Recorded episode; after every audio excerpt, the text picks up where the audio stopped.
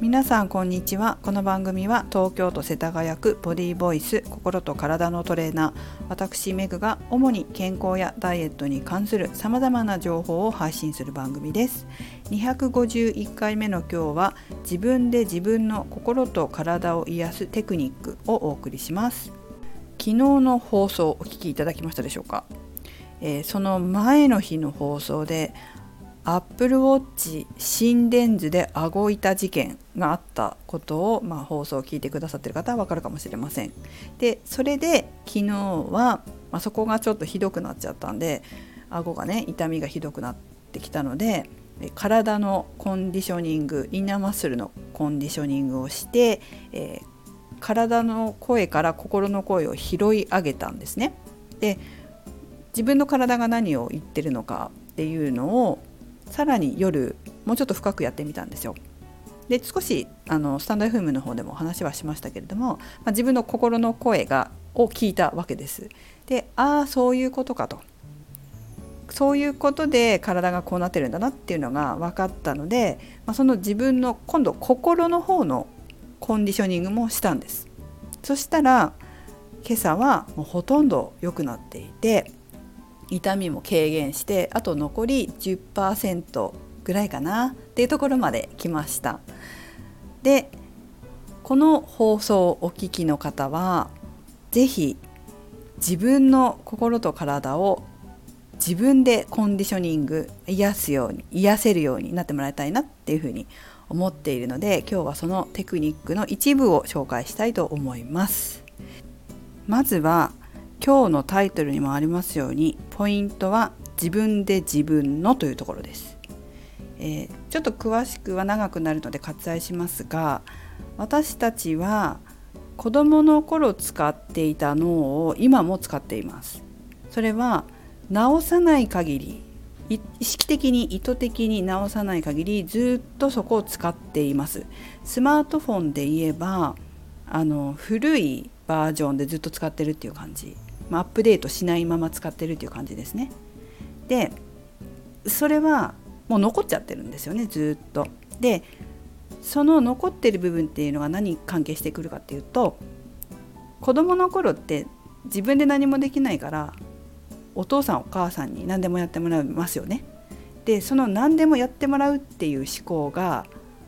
残っちゃってるってことなんです。でそのまま使っていると例えば自分の心とか体がま調子が悪い時に自分で治そうとするのではなくて誰かに求めたりするんです。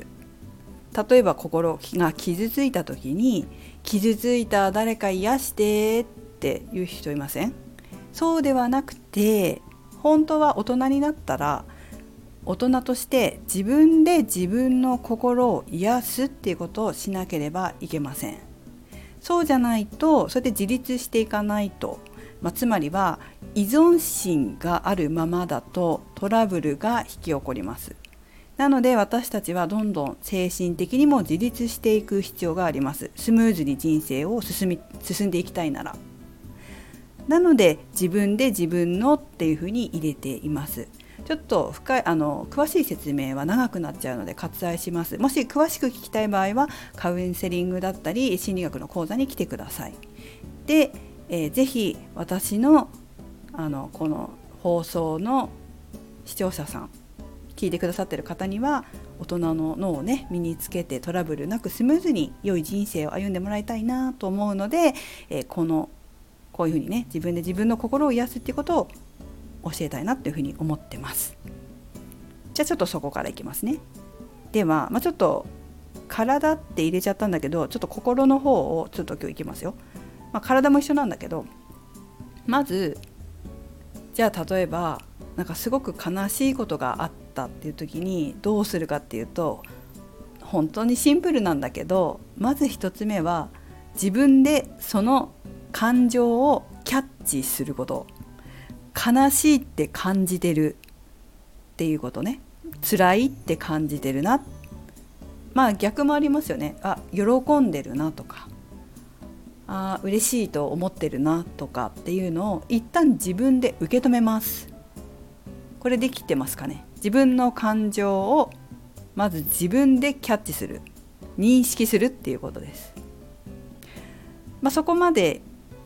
はいけますかね。意外とこう自分のねあの感情に気が付かないっていう人も多いんですよ。それは社会で一生懸命働いているとどうしても感情を殺さないと仕事にならないっていうことがあるので、まあ、ちゃんと仕事をしている方だったらきちんとね責任持って仕事をしている方だったら自分の感情を見ないようにするっていうこともしてる方もたくさんいらっしゃると思います。でもちょっとあえてね、えー、一度自分の感情を自分でキャッチするっていうこともやってみてください。あ私は辛いなって思ってるんだなっていうふうな認識をすると。そしたらそれをね人に癒してもらうんじゃなくて自分で癒しましょうと。どうやって癒すか。その一つが自分で自分の心に共感してあげることです。辛いって思ってるんだね。悲しいって思ってるんだね。っていうふうに自分で自分に言ってあげるんです。でちょっと最初の方にも言ったことあるんですけど